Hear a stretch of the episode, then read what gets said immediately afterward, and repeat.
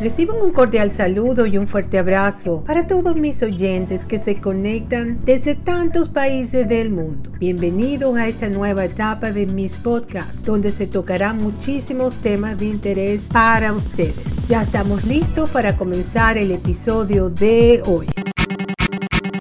El episodio de hoy vamos a hablar sobre el amor, este tema que tanto le interesa a tantas personas en tantos países del mundo. Así que vamos a tocar el tema de las parejas, el amor, cuáles son esos ocho trucos efectivos para reconquistar el amor de tu pareja. Estas sencillas acciones harán que el amor de tu vida desee volver a tu lado y no irse nunca más. Todas las relaciones de pareja atraviesan por crisis, ya que es imposible que dos personas que piensan de manera diferente no tengan diferencias. Sin embargo, hay mucho trabajo que hacer y muchas ganas de que todo esto sea bueno y, y dé resultado para que el amor sea eterno. Por eso deben de conocer algunos trucos que lograrán reconquistar a la pareja y hacer que recuerde el motivo por el que están a su lado. El amor es una planta que debe alimentarse a diario. Los detalles y el contacto físico son hábitos que deben de existir en todo todas las relaciones. Es por eso que son uno de los trucos que te ayudarán a reconquistar el amor de tu pareja. El tiempo. Ambas partes necesitan de tomar el tiempo necesario y sobre todo espacio para poner en orden sus ideas y reformular la situación. Seguramente hay algunas emociones negativas que deben ser identificadas, aceptadas y trabajar para eliminarlas. Una vez que ambos miembros se dieron un espacio, podrán empezar la re conquista. Esto será un periodo sin contacto ni comunicación con el objetivo que las cosas se suavicen. Muestra interés.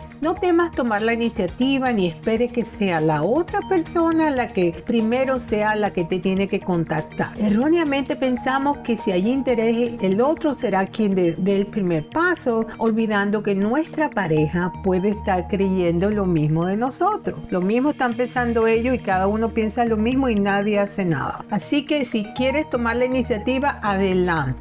Es así como ambos no hacen nada y el tiempo puede jugarles una mala. Tal motivo será un buen acto que seas tú quien dé el primer paso y establezcas ese contacto. Pregunta al otro, una vez que hayas dejado que pase algún tiempo y tenga contacto, es de suma importancia que le preguntes a la otra persona si está interesada en intentar recuperar la relación. Esto es muy importante porque solamente con alejarse y creer que con eso se va a solucionar, pues es un tiempo de reflexión lo que estamos teniendo cuando estamos así, estamos reflexionando, eh, nos dimos una, una pausa y entonces esta reflexión nos va, decimos, ok, vamos a volver, pero vamos a hacer estos cambios que en la relación estaban fallando. Tiene que haber un análisis de qué fue lo que pasó y cómo lo podemos mejorar. Analiza cada uno de tus errores y debes de empezar por ti mismo. Pensar en todas las cosas que no hiciste bien, lo que te faltó por hacer, o lo que hiciste de más.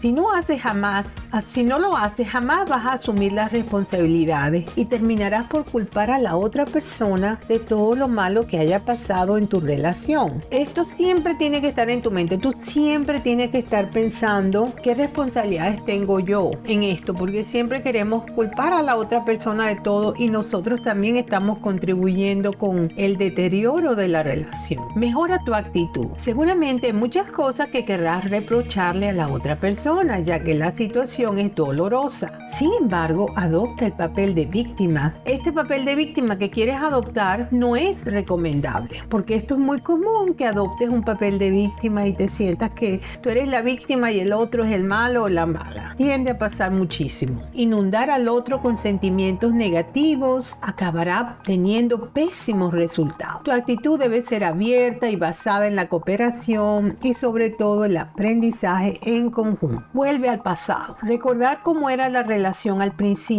le va a ayudar a tener presente los motivos que te llevaron a pensar que esa persona era el amor de tu vida. Tienen que echar para atrás la película y entonces empezar a ver qué fue lo que nos llamó la atención el uno del otro, qué hacíamos en esa época cuando estábamos enamorados. Sé muchas veces lo que pasa es que nos dejamos llevar por la rutina, la rutina de hacer lo mismo. Por supuesto que no es lo mismo ser novio que ser matrimonio o vivir en pareja cuando tenemos responsabilidades que tenemos que asumir, gastos, tenemos obligaciones de limpieza, de cocina, organización, de pagar los recibos, todo eso viene sumando y ya la cosa va cambiando. Entonces, tenemos que tener en cuenta que esto es parte de vivir en, en, pareja y esto también forma parte de lo que puede hacer que la monotonía dañe la relación. Pero tenemos que traer otra vez esos momentos que nos hicieron, si era ir al cine, ir a comer a un restaurante que nos gustaba, irnos de paseo, repetir las cosas que hacíamos cuando estábamos en esa. Trata de conectarte con todos esos elementos que se vieron cuando el otro se sintió atraído por ti. Dale vuelta al pasado les va a ayudar a, a revivir ese amor y despertar todas las emociones positivas que existen en la pareja. Sé sincero, cuando analices los errores que cometiste en la relación, debes comunicárselo a tu pareja. De esta manera, le demostrarás que estás consciente de que también aportaste cosas negativas a esa unión. Y otra cosa muy importante es que no dejes que el vaso de agua se llene, se llene, se llene hasta que se derrame y ahí es donde explotas y peleas y se grita. No, a medida que te vaya molestando algo y a poquito a poquito debes ir diciendo la conducta asertiva. No decir sí cuando quiero decir que no y decir por qué y cómo te sientes. Tienes que no dejar que se vaya acumulando ese vaso de agua. Aparte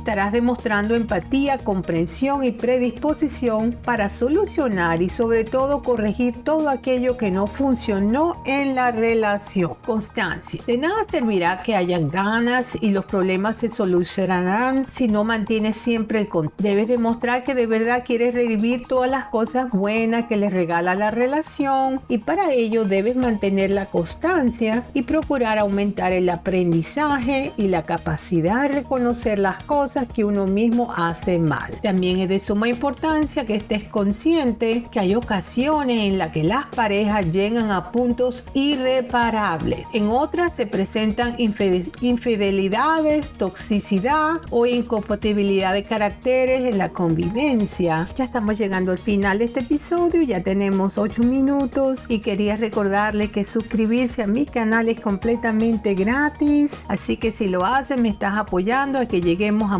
muchísimos países en el mundo. Reciban un fuerte abrazo donde quiera que se encuentren y será hasta el próximo episodio. Chao.